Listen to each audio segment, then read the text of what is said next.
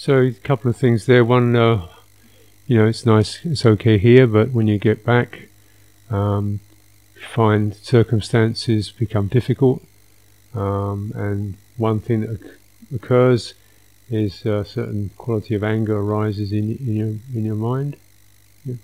and so naturally this is you don't want that. It's disturbing. What should you do about that?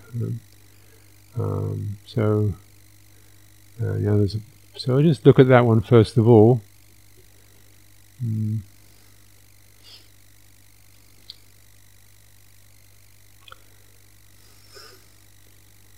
It sounds like you get to the sense of being rather overwhelmed by all that in one word. Um, and uh, maybe one thing that happens which you regret is sense of anger. Mm. Well, two are, can be related in that anger is is like a defense mechanism that people, all creatures experience. So when things are getting tough, they start to get angry. It's like what happens is your anger, your body powers up, you know, gets its power to fight or fight back or defend itself, right? So um, that's nature. Um, and doesn't necessarily mean hatred. It's different from hatred. So if you're feeling, getting the sense of overwhelm, then it's quite natural. Well, one response is that the anger helps trying to push things away so you don't get overwhelmed, and don't know what to do, so get chitta loses its stability and just you know that that thing happens. So you need security, I guess. You need security. Find your find your security. Um, that's that should be, and it's mm, because clearly your chitta needs that some sense of security. Then you don't have the worry you have a sense of uh, refuge, security, and then you don't get such overwhelming uh, swings of emotion. Now, where do you get security from? Can be in sort of reducing what comes in, if it's overwhelming, or establishing, prioritizing your own sort of groundedness and well-being so you don't get too flooded with other people's stuff or with things to do.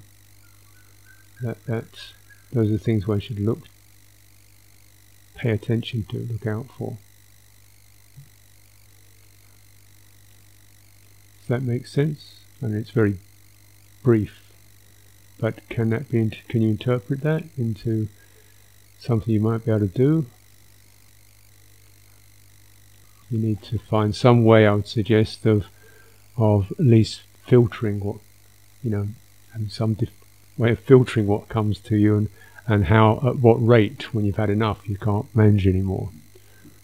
Could be uh, time boundaries. After this time, I switch off. I'm not available, or I need some space.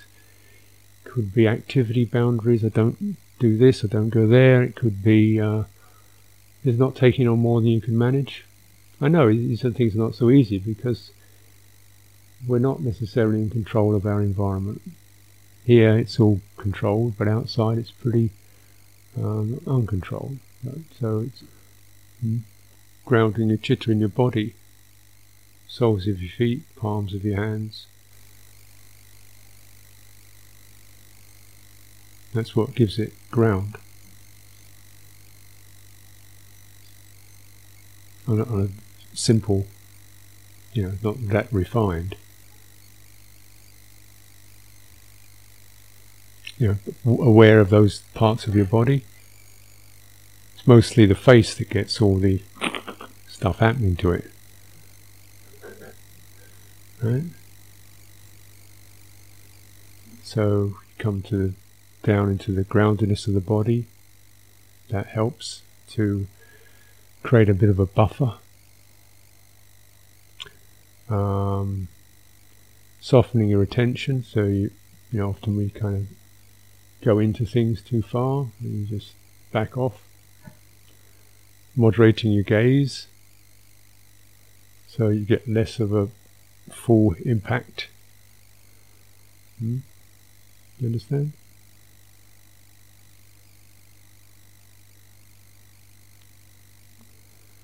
And yeah, that's what you do really, and try to find time in the day when deliberately take refuge, um, have a shrine, sit down, deliberately take refuge, and just let the pressure off.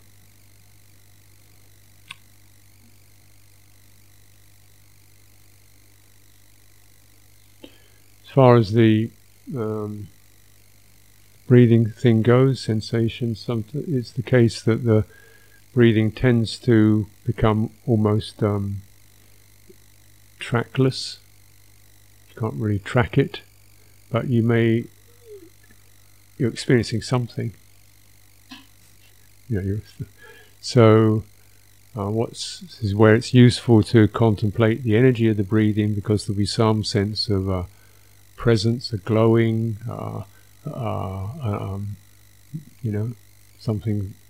If you're looking at sensations, sensations tend to die away. But if you go into energy, energy tends to brighten. Uh, so you, in a way, you then you bring that into spread it around your body or, or experience of your body, so it's a little fuller. And uh, otherwise, you know, you use investigation. So you can, if your mind doesn't can't do that, then you start thinking, deliberate thinking sustained thinking. You know, what's happening? Is there any, uh, you know, some sense in which you're applying applying thought to uh, get a get a handle on what's going on? How does it feel? Spacious, dark, small, large, open, closed, uh, near, far, happy, unhappy, uncertain, clear. You know, just some reference. Something's going on. If it's there, you can observe it. But if you need need something to to be impermanent, otherwise it's just an, a notion. This will pass. Well, yeah, that's that's an, that's true, but you're not experiencing that at the moment. So, where you know we we have to say, well, what exactly is impermanent in this? So you need something to point to. How's that? Oh, that is subject to change. This sense of, but you need a, you need an object is something to manifest as impermanent. If you if it's too subtle, you don't get a, anything manifesting, unless you say, well, this this is this changing or constant or not. And if your mind is very sharp, you you can discern fluctuation. Doesn't mean it's it's kind of slightly fluctuating, so you can you can maybe to observe that, but it, it may be the case that you're at that time your your faculties aren't sharp enough to do that. So then you withdraw to you know something you can establish where you can track track an object, hmm.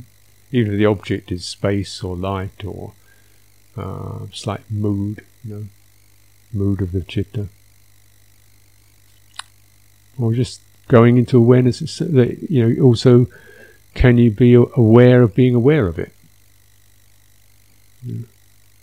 you're noticing. And within this awareness of this, there's some sense of what am I supposed to do? Okay, you're aware of a, an uncertainty. So you can perhaps go to awareness, but um, again, there needs to be some, some sharpness to do that, some clarity to do that. Okay, thank you.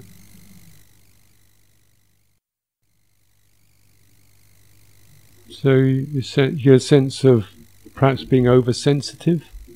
So the responses and reactions that occur in your citta are, are a little bit more than you don't feel so balanced, right? Again, you it's the earth element in the body, that can be helpful. Um,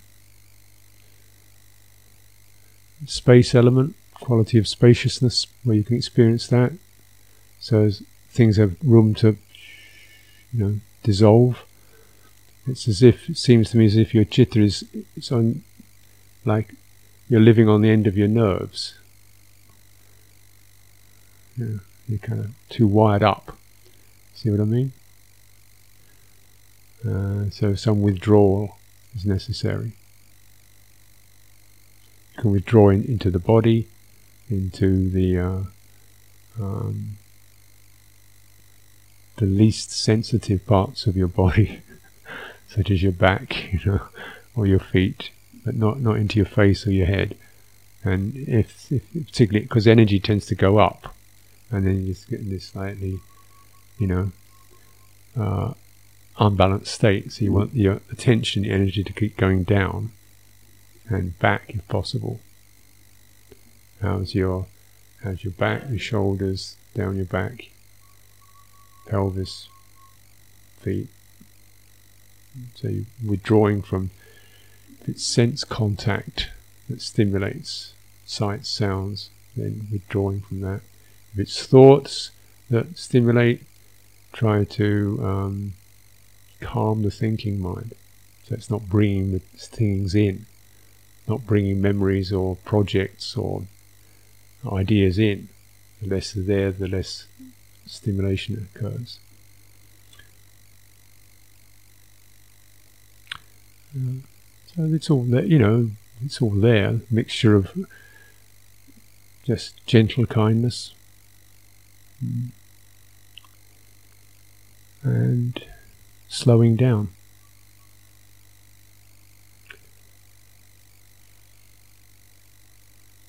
Just keep that's keeping your wisdom faculty uh, awake. So just knowing when it's getting too strong, when to withdraw, what to check, what to avoid, what to change your attention to, and also not not looking too too hard. Sometimes we've got a, a tendency to really, you know, you want to just be more uh, like the, perhaps the open eye gaze, looking into space can be helpful to to uh, lessen um, impact. Thank you. Try to think more deliberately. Slow your thinking down. So if you, whatever you're thinking about, you notice you're just thinking about, I don't know, you know, work or business or family or something, then speak the thoughts to yourself slowly. Right my sister is going to have a baby next year. You know, so you, you, the thoughts that you go, oh, baby, speeding it, you deliberately speak it to yourself in, silently, you know, in your mind, and, and slow it down, and then you notice the thoughts pop up. You contemplate the pattern of thought. It arises, it's, it's words arising and passing and you can slow it down, and it tends to calm the emotional undercurrent of thought. Um, sometimes thoughts are about um, project management. I'll do this, I'll do that, I'll do this, to-do list, you know, busy thought. Then uh, try to think it slowly, steady it, and you can. So that's one way you can you can challenge the thought, such as all this thinking about, you know, what I'm doing next year. I might be dead tomorrow. Um, right? So, uh huh. You know, so you, thought always assumes that it's going to tell you something important or useful or certain, but it's not certain. Uh, and it's not always useful. And uh, it's not always, certainly not always important. But uh, because thought tends to lead our lives, it, it, gets a lot of energy goes into it. To withdraw energy, you slow it down. To change the topic, you, you challenge its topics. um, or or even deliberately think about something else, deliberately think another topic. The Buddha is my teacher, you know, so you direct your attention to thinking about something where your mind isn't so in its habitual running on mode. You know? Another thing is you can use a mantra. Mantra, you know what that is? So Buddho or Namo Tassa, Namo Tassa. So that that in a way blocks the habitual thought with a deliberate thought. Namo Tassa Bhagavato, you know, something like that, a little phrase or just you know, one word, Buddho. Yeah, you can't think think the two things at the same time. So, if you think the mantra deliberately and steadily, it tends to the thinking mind has to drop its habitual thought and form around uh, the uh, deliberate thought. Most thought, interesting enough, we can't stop it and we can't start it. it just happens. So if you consciously decide to think, for a moment your thinking stops because you've got to figure out what to think about. so just at that moment, you go. Um, so it's always thought takes over because something kind of just drops a little bit, and it means the energy is not contained. Yeah. So it's just it becomes um, a sign of a mind that's not contained, just chats chats away. So then you contain it by something more deliberate and conscious, like either deliberately determine, think, and then right here's what to think. Namo tassa and you Tassa. Then the sound of that of the Tassa, you know, stopping. Namo Tassa. Tassa. Namo Tassa. Namo Tassa. And so the, at the end of this of the words, there's a brief pause. Now it can be that you you know as you practice this, that space gets a little bit longer which is great. You know, Namo Tassa. Before starts happening again. You know, Namo Tassa Bhagavato. Namo Tassa. You know, so you just keep interrupting this um, what's called discursive thought with deliberate thought, and listening to the sound and noticing the the space before the thought and the end of the thought. Uh, we can try that. You can place it on your breath also. You can do it so you can connect it to a to a, a bodily experience or walking, wood, do, wood, like that. So you're you're rather than trying to eliminate thought, you you channel it in a deliberate way. Okay. I'll do this, and if this happens, I'll do. So you kind of get something worked out in advance. Yeah? uh-huh. uh, so the ju- judgments are generally, I guess, slightly negative. Yeah, yeah, yeah, yeah. It's quite normal. These these things. Uh, well, the one gets sensitive on a retreat, you get sensitivity, and the chitta just feels a little by phenomena, you know. And naturally, the most significant phenomena for us is other people. The most one we most constantly respond to is other people. That's just because we're human beings, you know. Yeah. yeah. Uh, know. Somebody slammed the door, you get annoyed, but the tree fell on a building, you think, oh, well, look at that. you wouldn't bother you too much. You won't jump, but that'd be it. You wouldn't judge the tree. right?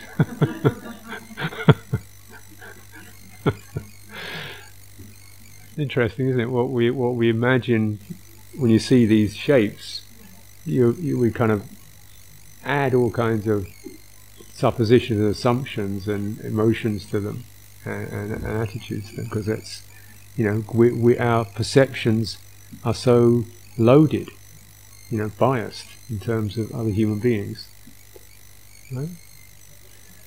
Well certain things one can uh, practice with first of all accept this is this is the thing that happens there's nothing to feel that uh, alarmed about. It's quite normal. It's quite normal. Nothing. Everything's normal, really. it's just the, so most of it isn't acceptable. You feel guilty. Yeah. It's quite good at the end of the day to have this sharing metta with all beings, and just as a compensation, you know, like all the people I've insulted and abused in my mind today. Try and just so that that's something you can feel when you're trying to do something about it. Uh, and uh, the chitta is sensitive. Mm. Mm. Uh, and it takes a while to become more, to just to, to you know, you're that point where you recognize, you know, the problem really isn't other people, it's your own mind. Right? So even though you're getting irritated, you realize it's actually not them really. You know, it's just my mind does this. It's not like you're saying I'm living with a lot of irritating people. You're saying I feel judgmental. So at least you're recognizing where that is. Right? And the feeling how un, you know how unpleasant it is to have the mind doing that. Uh, you know, it's, it's disagreeable. Um, therefore, um, we come back into, first of all, noticing the experience of judgmental, noticing the experience. Here it is.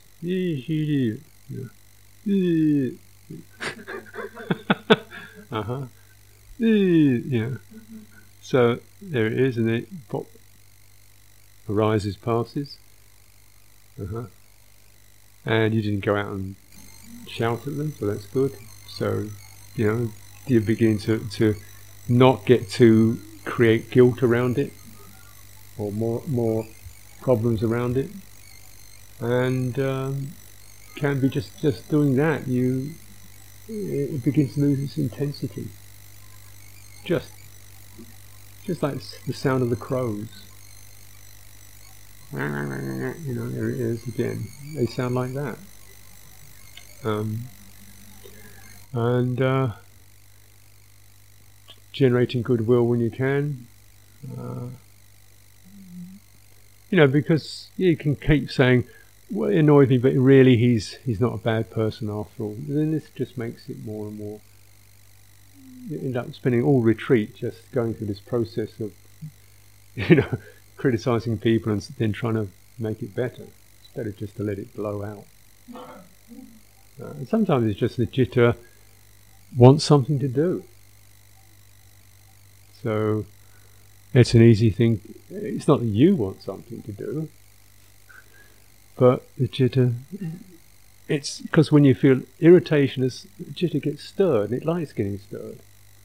And if it's nothing, you know, positive to get stirred by, like, oh, wonderful things happened today, then it will say, well, it'll get stirred by negative things because it seems to want to get stirred up. That's where the energy moves. So it takes a while for to, to mature, for the chitta to mature out of preferring a fairly more neutral state, more spacious state. And that's just the process of time. Watching the irritation arise and pass. Don't attribute it to anybody, don't even attribute it to yourself. It's just the chitta not steady yet. Uh, if you can contemplate space, you know, so like the space here between people, the space in this room, so it's the less you're being affected by the objects within the space. Space here. Do you know what I mean? Space. And of course, space. Space doesn't mind anything. Space is the same. It doesn't even Good, bad, space remains the same. noisy, difficult, space remains the same. So it's a, it's a nice uh, calming element. So you try to make your, when you pick up the sign of space, attend to it, your mind becomes more like space. As your mind tends to take on the characteristic of what it focuses on. If you focus on the differences between people, the mind gets more picky. If you focus on something that's unified, like space element, doesn't keep changing, has no particular emotional quality, your mind becomes more like that.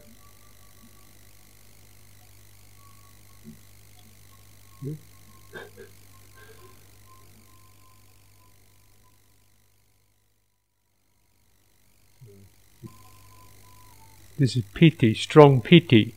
If you experience some bliss and then this shaking occurs, yeah, that's called piti. Yes, yeah, and it's uh, an energy, and it, it can be quite uh, pleasant at first, but then it starts to become unsettled. So you feel slightly unsettled, and it can even affect your body. So that needs to be soothed, calmed. And uh, um, so, do you know what your mind is attending to when that begins? What is your mind focusing on? What is your what is your awareness occupied with when that occurs? Path of light. Mm-hmm. Um, well, that's uh, yeah, that's what generates it. See, these perceptions, signs, and images have powerful effects so we use the sign in order to bring around a certain result. When we have the result, we drop, we let go of the sign. Yeah? And the mind, you've done, done what it need to do with that. Uh, maybe it takes one out of thinking or whatever. Uh, may, then, having established that, don't go into the vision or the picture, but into the awareness of that and withdraw from the sign. Um, you know, let, let, let the sign fade. Um, you can do this by uh, noticing that the sign appears within within the space of the mind. Rather than you know the light there that that occurs within consciousness, within the consciousness. So we are. I am conscious of this phenomenon. What is conscious? It's withdrawing. A lot of meditation is not particularly blissful. It's just uh, it's just better than not meditating. You've got some perspective. Um, and as your chitta takes to that those that particular uh, you know, qualities of the, the, the object of the citta becomes more happy, more pleasant. What you're focusing on becomes more bright and happy.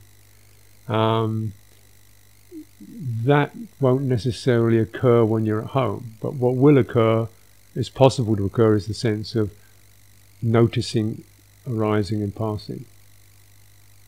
And uh, breathing in and out, and just almost another way of dealing with rapture is to try to feel that the meat of your body, you know, the actual materiality of it. It's as if we go into immaterial, you know, which is the light, it's immaterial, and maybe the citta just needs a little bit of stability, which comes from the sensations of the body. Yeah, so it just gives a little bit of an anchor. Uh, and uh, contemplate also the skillfulness, the pleasant quality of good kusala intentions, skillful intention. Now you can cultivate that at home. Like a mind of goodwill, a mind of forgiving, a mind of offering, a mind of uh, compassion, you know, So those again give us something to support. So we're not just here's this, here's that, there's this, there's this. You know, your mind is picking up all these very um, distracting circumstances. We need to find a theme for our mind to settle into. So it's not just picking up the world. Naturally, there is this world, or this appearance of world. So even if that's happening, how can I practice with that with skillful intention, such as you know renunciation, put that down. Um, uh, self-respect. I'm not going into this uh, patience, bearing with it, being patient with it, and goodwill towards it. Um, this is you practice like this. And at the end of the day, try to clear it. So at the end of the day, maybe tonight I will die. Uh, it's a good good cleaner. It helps to clean the mind, thinking you're going to die tonight. So, what's important? House, not important. Mm. Job, not important. Money, not important. Future, not important. Uh, what's important? Purity now. Purity now. That's what's important. uh, so it helps us to strip away all the things that we adopt pick up, you know, things I have to do, duties, occupations, concerns about the future, clean it away at the end of the day. What's important? Uh, gratitude, may I be well. Yeah, that's important. And so, if you don't die tonight, then next day pick up what seems useful and put it down at the end of the day. If you do die tonight, then you're going to go to a good place.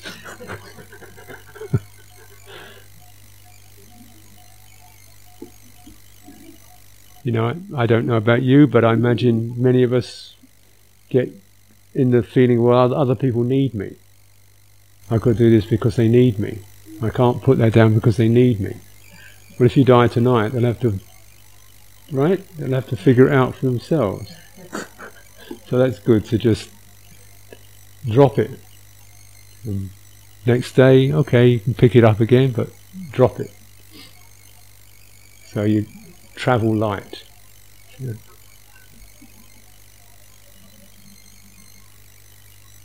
They have a saying, if you want something done, find someone who's busy. Because busy people are the people who think they've got to do it all. so if you if you want something done, don't find somebody who's not doing anything because they're going to, oh, really? Want something done? Why don't you go and ask her? That's how come they're not busy. the busy person is going, okay, all right, yeah, okay, I'll try and do that. I'll try and.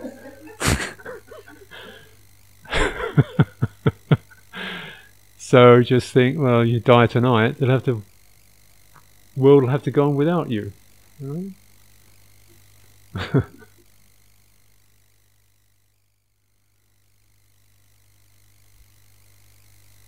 Well, I don't. I don't really think you love samsara. Maybe you love sense contact. You like people. You like doing stuff.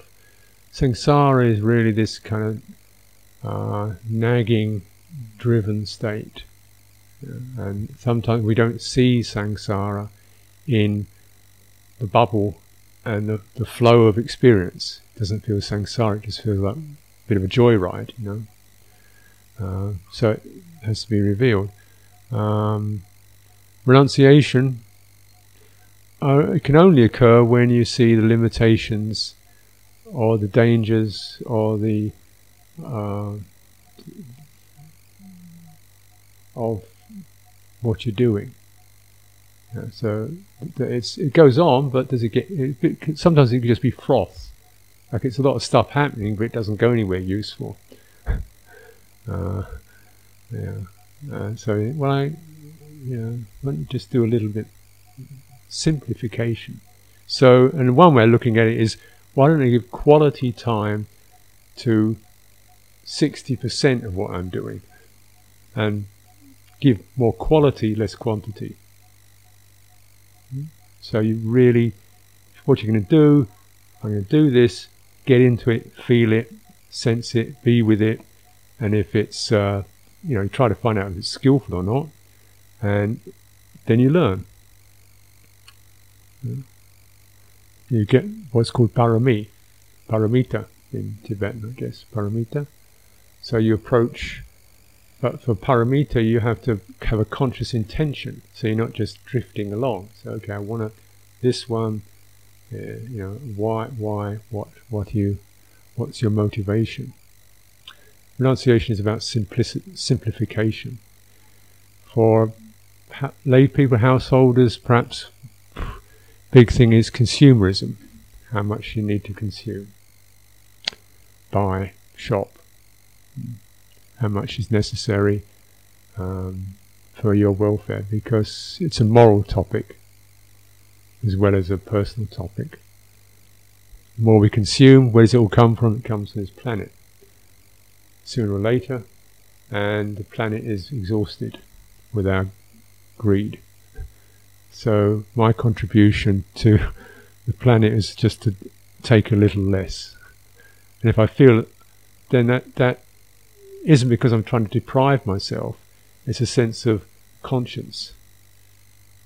I feel that's my, you know, I feel good that I'm doing that, not because I feel I disapprove of my consumerism, but because I more approve of respect for the shared resource of the planet, for example. So you can look at renunciation not just in terms of what you give up, but what you gain in terms of conscience and concern, clarity. Um, perhaps it gives you more time to deepen into yourself. So there's, there's, a, big gain in, in renunciation, um, and one shouldn't look at it too stark or too much in terms of monastics. Renunciation for lay people is shop a little less, buy a little less, party a little less. You know.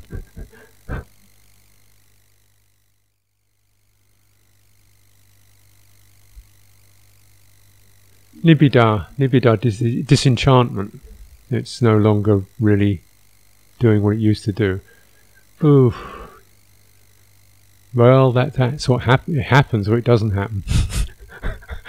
you know, nibbida isn't something you can you can contemplate. You know how what's the benefit of this and how much energy it takes up, so that may trigger it. But nibbida is um, uh, this sense of disenchantment is, is something that, that, happens. You can't can't say now I will have it. yeah. Well, you need it. Yeah, grow up quick. but tell you the way to do it is to contemplate just how useful these these activities are. If they still feel useful, you won't see them as something to let go of. If they feel useful and profitable and doing you good, you won't w- want to relinquish them. Why should you? Uh, you know, you may, as a theory, I'm a practicing Buddhist, I'm supposed to relinquish this stuff, but in terms of your chitta, it doesn't want to go there. so you have to see the uh, either the uh, difficulties of it, or the dangers of it, or the addictive quality of it, you know, it's addictive, or the doesn't really go anywhere useful. If that is seen and and reflected upon, then some nibbida relinquishment will occur. That's that's you know, I mean, certainly you can think these things through, but uh, but check it out. You have to get the direct experience of it. And another thing is, is getting your sense of satisfaction from your meditation. So you're getting enough of the feeling good in this that you don't really need the other stuff so much. You're feeling warm, alive, vital, creative, whatever it is in this, and um, so the other other things are just not so necessary or tasty. Seeing things as they really are and becoming dispassionate or disenchanted, including perhaps getting disenchanted with your chitta. like, you know, here she is again.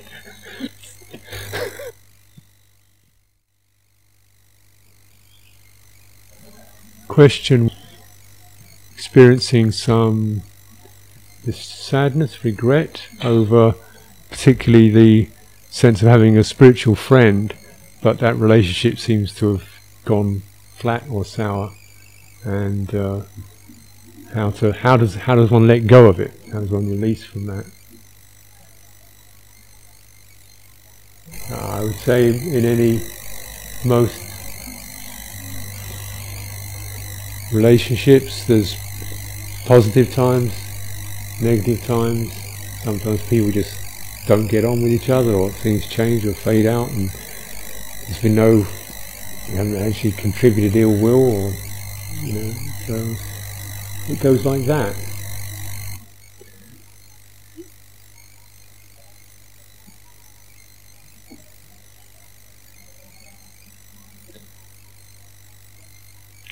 So there are certain assumption, core basic assumptions that uh, that we carry without really even knowing it. That um, you begin to realize they are assumptions; they're not necessarily truth. And one of the assumptions is, uh, if I'm a good person, everyone should get on with me. Not necessarily true. Uh, you know, in a monastery, everyone should live in harmony. Not necessarily true. Uh, uh, my mind should calm down. Not necessarily true. I should have answers to everything. You know, there's some assumptions about the conditioned realm. It's all about the conditioned realm. So, you know, we have an assumption that the conditioned realm of feelings and people and events and perceptions could be stable and satisfactory. That's that's the basic assumption. If you just get it right, it will. That's not not the case. Uh, I don't know anybody who experiences that. Um, so there's a little bit of a oh dear, nostalgia for samsara. it's uh, the end of the dream.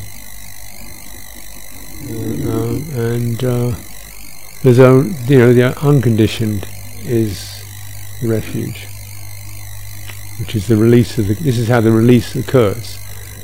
It's you know so chitta has to be steady enough, uh, have enough ground to and the wisdom has to be there, established, to see that that jumping into and you know trying to change things and make things better, that itself isn't all useful. Sometimes it could be if it's clear, but when it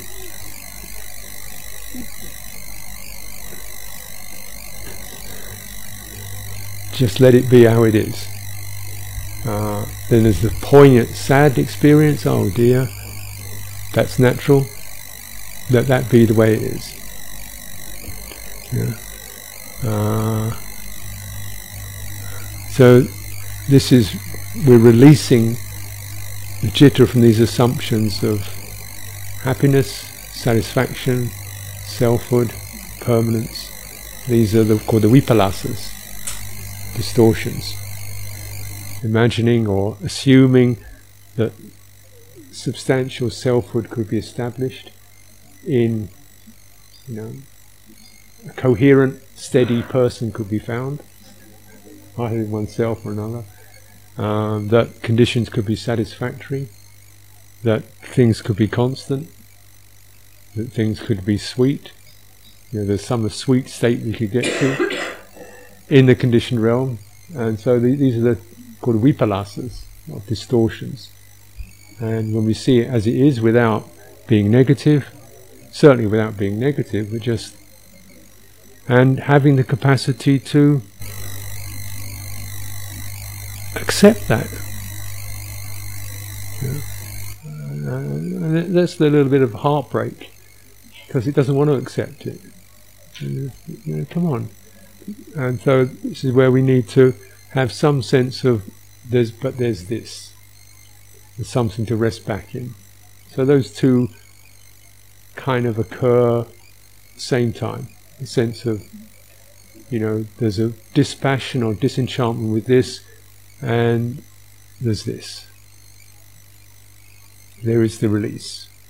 Look what the chitta does when it finally stops twitching. Until the chitta kind of dissolves, really. Something like that. Like it has no particular position anymore. Yeah. Chitta seems like a thing because it takes a position. Uh, when the positions are abandoned, the chitta dissolves.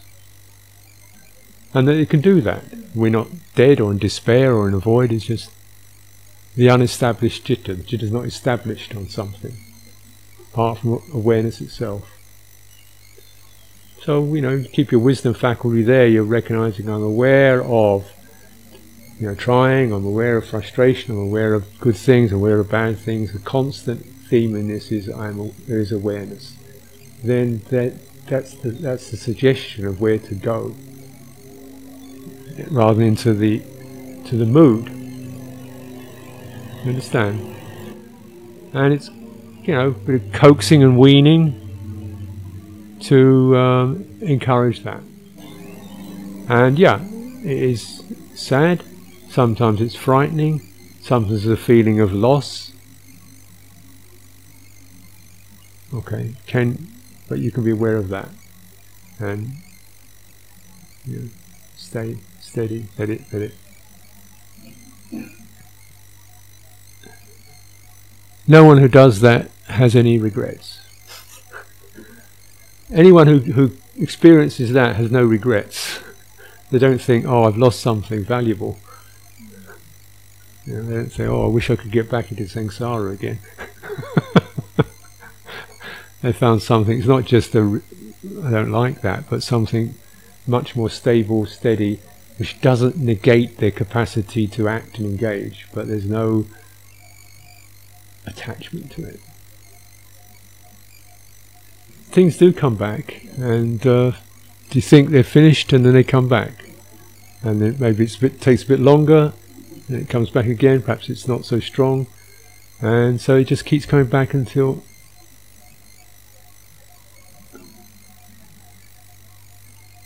it doesn't come back.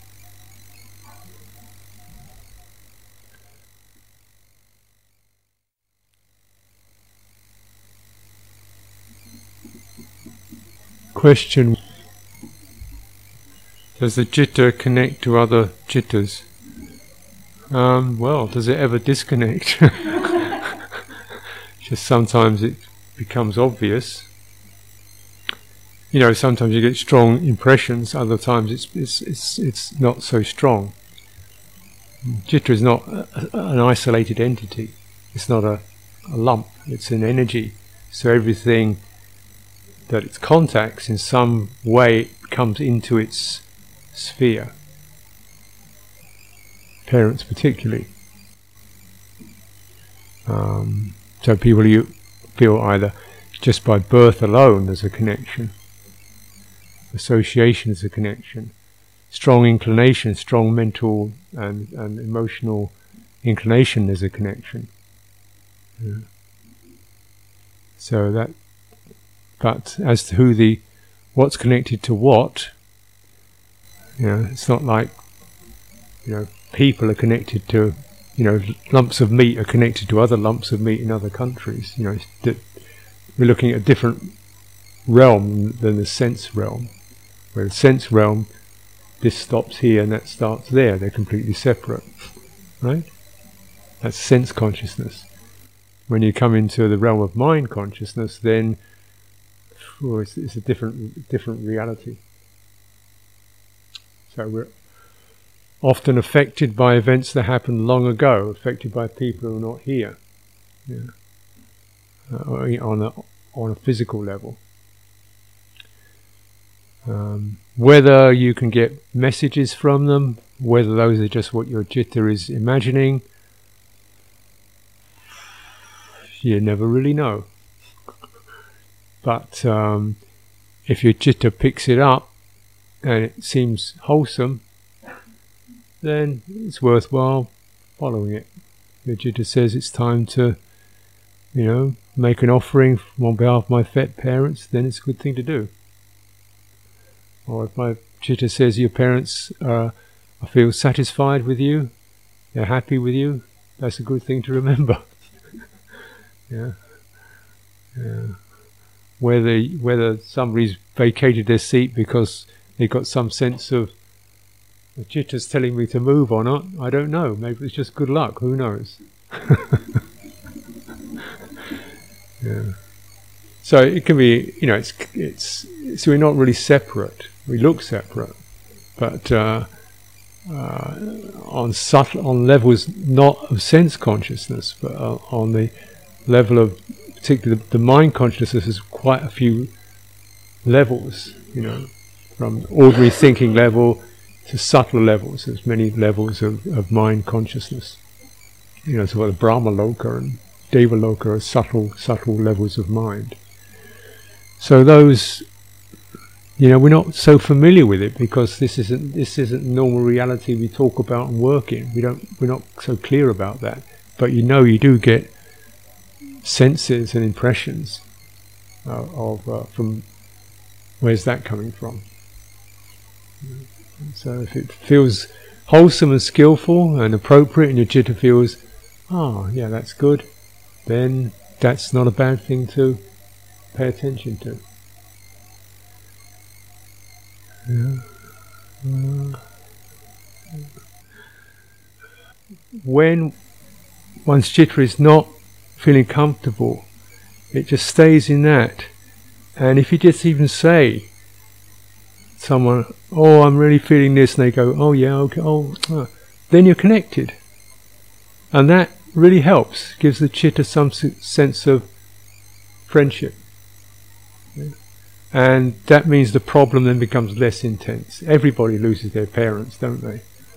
Everybody feels they've made a mistake somewhere. You know, maybe we've made a mistake with people we really love. That's not unusual. Um, so if you, we talk about it, and they go, yeah, yeah, mm, right, okay. You know, just be what it just helps, even if it's not directly solving it. It gives the emotion a chance to spread, and and it spreads. It's no longer so bound up. And then, oh, yeah, I feel released. So, what, this is what friends are for. This is what friends are for. You can't you can't practice for realization without friends, spiritual friends. Buddha said this is one of the two, four essential things. Four essential things you need for for um, correct practice. Hear the right teaching. Yeah. Pay careful attention. Have spiritual friends. Practice in accordance with what's taught. So those are the four. So, you know, when we are in our dukkha and we know it's dukkha and we realize we don't want to be in it but we can't find a way out of it, then it's the time to contact spiritual friends. it's not nothing, you know, it's not that one shouldn't feel ashamed of that because it's also um, realize that it's good to feel that you can be friend. You know, it's good to feel that one is a friend to people in need. You know, somebody's in distress, and it's good to feel, well, I'm listening. I'm concerned for your welfare. I, you know, that feels good, right? It's not a burden. It's not a nuisance. it's a sense of this is what friendship's about, right? You know? We, uh, because people are not disconnected. If you feel disconnected, this is it's kind of near near a hell realm for a human being. I don't know what it is, but it's it's certainly desolate. Uh, because it's not the nature of chitta is not to be disconnected. It just doesn't can't stand it. So the connection could be, you know, just even recollecting or but you've got to feel the presence either through recollection or contact or sitting with oh you know there's there's that. So that just helps the chitta to all right. I'm not just out here on my own. So that difficult things become manageable. So you know when you have a dream where you feel a happy or fortunate connection to your to your parents this is wonderful. This is great. Because when there's death that's when we get a sense of disconnection yeah? Suddenly he's gone. And then, Chitta, oh, no, oh, no. You know, because, because we're not disconnected. We're not separate. So when someone's body passes away, naturally there's a sense of some shock. And we need to establish connection again because we feel moments for a moment we feel like we're cut off. Yeah. And what you don't want to do is just sit there you know, kind of in your own stuff.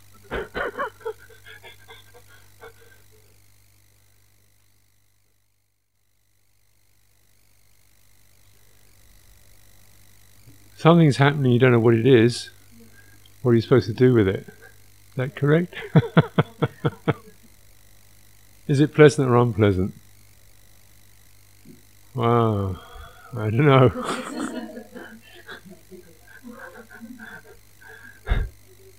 If it's unpleasant, you probably want to get away from it.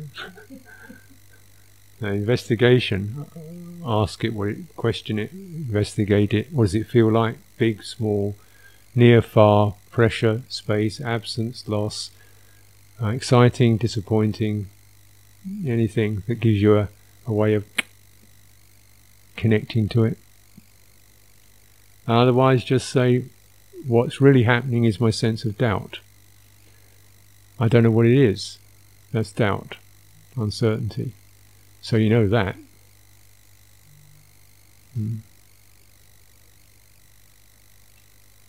If it's if it's if it seems a big concern, otherwise just put it to one side. If it's if it seems to be significant, they need to attend to it with investigation and inquiry.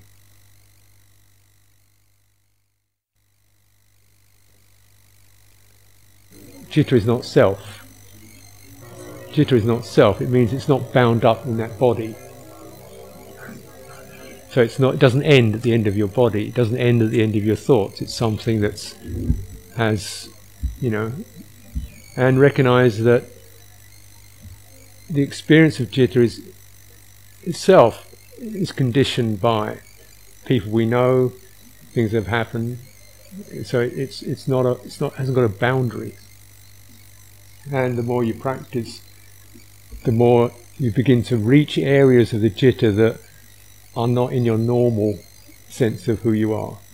Sort of non-self experiences that are not within your normal frame of reference, as this is what I am.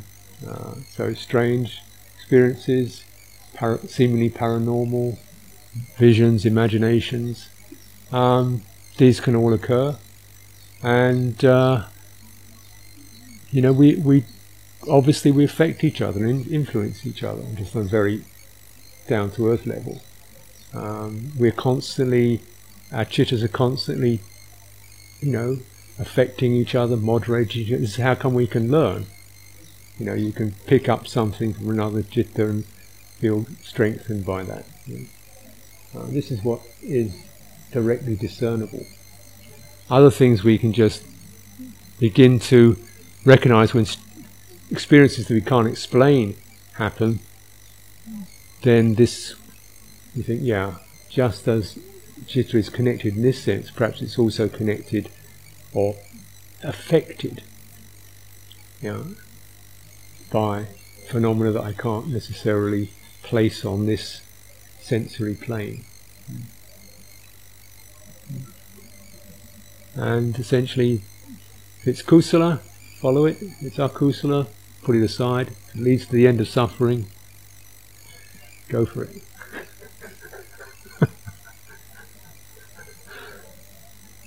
when your mind becomes more calm and less reactive, you can remember a, a, a, topic that feels difficult, and because now you're in a good position to, you know, inquire into it and see where the real problem is. You know, where where the citta reacts, um, because you know it's when when we're in reactivity, we're often not particularly clear. We're just bouncing.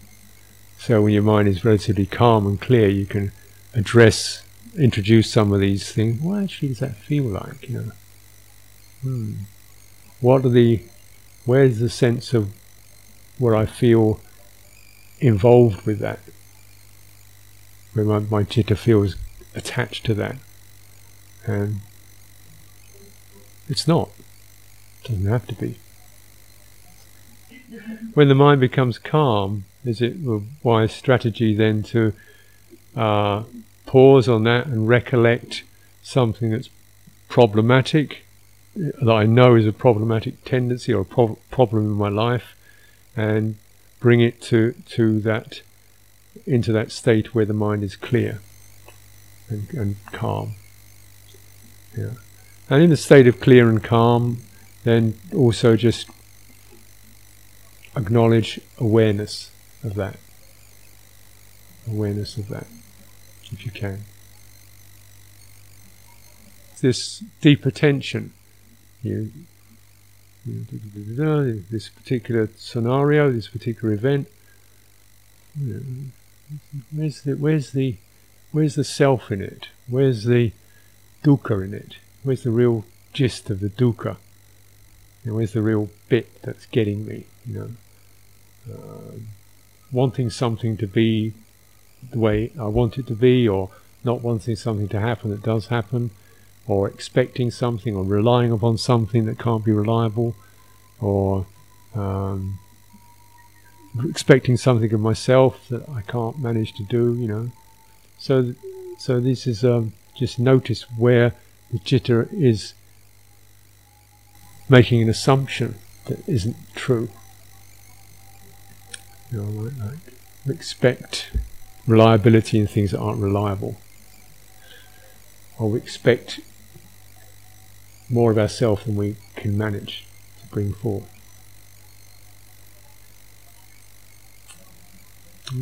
So perhaps we just have to readjust our expectations and uh, perspectives.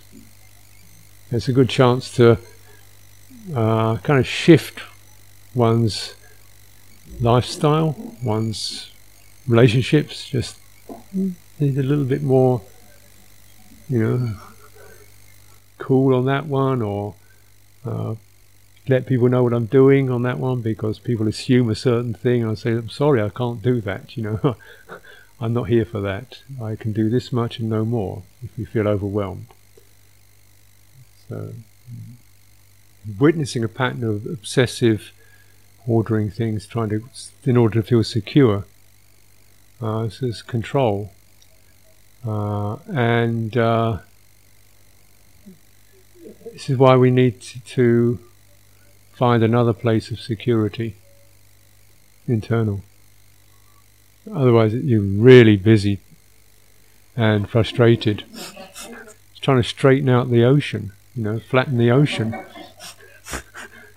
you know, you can busy for a long, long time doing that one. you go to the beach, I like to sweep all the sand off the beach.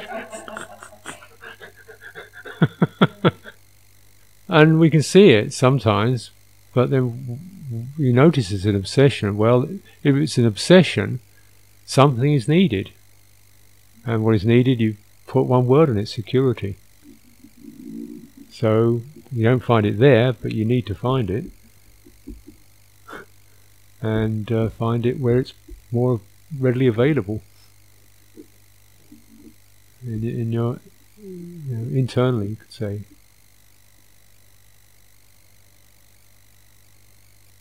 The word refuge, you see, that's quite a meaningful word.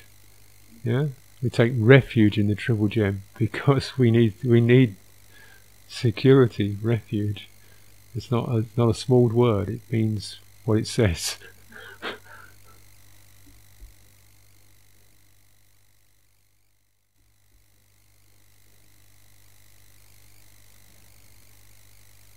the knowing, the awareness of chitta is, is that's that's where you're getting something more constant. It's the basic property of chitta. All the manifestations of moods and feelings and subtle senses, they're all changing and flexing. Isn't it the case? How does it seem to you? Go there and check it out. I don't want to spoil the adventure.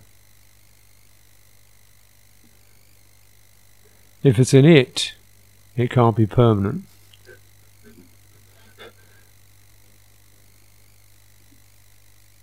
Permanent or impermanent. So, if it is any kind of object, subtle, uh, confidence, ease, that must change.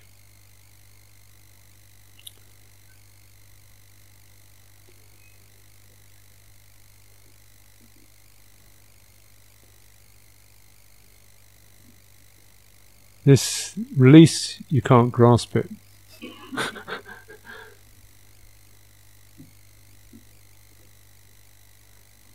mm. Okay, this citta's having getting a bit tired, so needs to take a break.